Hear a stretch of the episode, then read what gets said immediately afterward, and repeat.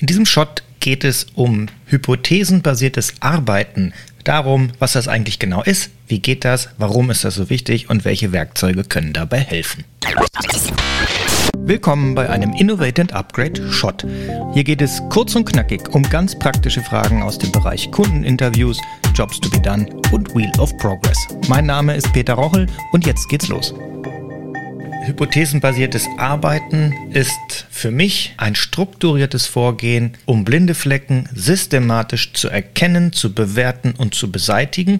Und das Ganze ist vor allen Dingen dann wichtig, wenn man sich auf unsicheres Terrain begibt, beziehungsweise im Innovations- oder Explorationsmodus ist ganz besonders wichtig, weil wir dazu tendieren, uns selbst zu betrügen. Das heißt, wir hängen an unseren liebgewonnenen Gewohnheiten, so wie alle Menschen das tun. Und natürlich haben wir alle eine unbewusste, starke Bindung an unsere eigenen Glaubenssätze und liebgewonnenen Ideen. Und uns davon zu trennen, ist sehr, sehr schwierig. Umso wichtiger, dass wir ein strukturiertes Vorgehen haben, um die eigenen Annahmen erkennen zu können, sie zu bewerten, zu gewichten, einzuordnen, zu dokumentieren dann auch den eigenen Fortschritt erkennen können. Gerade im Bereich der Arbeit mit der Jobs to be done Theorie und den Methoden, die es dazu gibt, wie beispielsweise der Arbeit mit dem Wheel of Progress, kommt es sehr oft vor, dass die eigenen Glaubensgesetze ziemlich schnell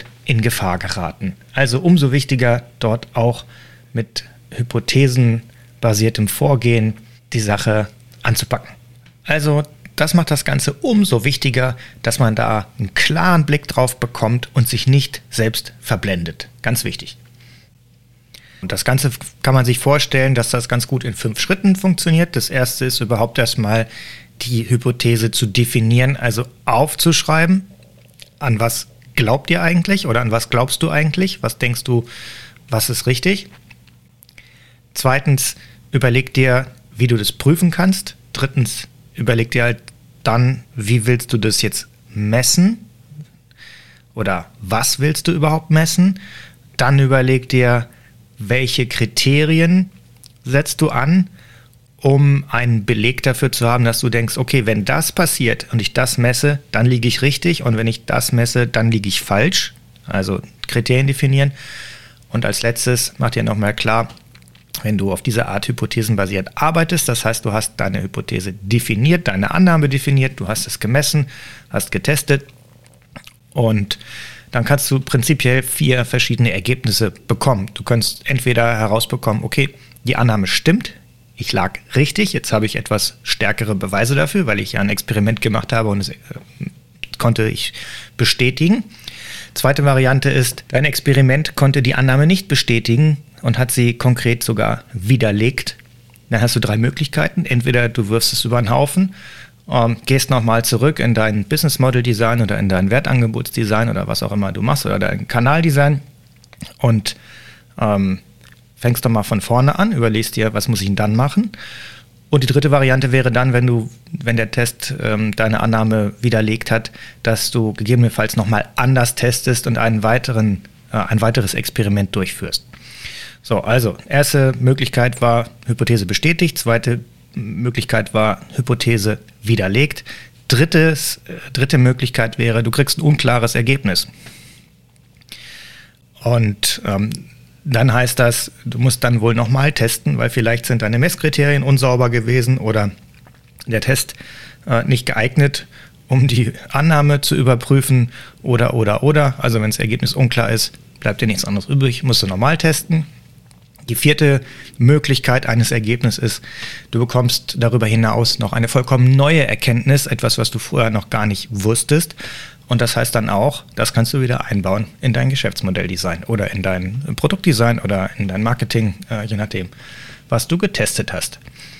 Tools, die du dafür einsetzen kannst, die dabei helfen oder die ich auch einsetze, die wir einsetzen, die dabei helfen, äh, je nachdem, ob jetzt online oder offline, aber äh, offline kann man sich die mal ganz gut angucken, ist auch nicht teuer. Es gibt beispielsweise von Strategizer äh, Testkarten, die sind hervorragend dafür geeignet, das auch mal ein bisschen zu üben. Wie formuliert man eigentlich vernünftig Hypothesen? und äh, Prüfkriterien und den ganzen Kram. Dann gibt es noch Lernkarten, wo du auch dokumentieren kannst, wenn du neue Erkenntnisse gewonnen hattest, wie sehen die jetzt genau aus. Dann haben wir unsere Screener-Cards, die wir verwenden, wenn es darum geht, ähm, Jobs to be done Interviewkandidaten zu identifizieren und quasi das ist so eine spezielle Art von Test oder Hypothesenkarte, die wir da einsetzen.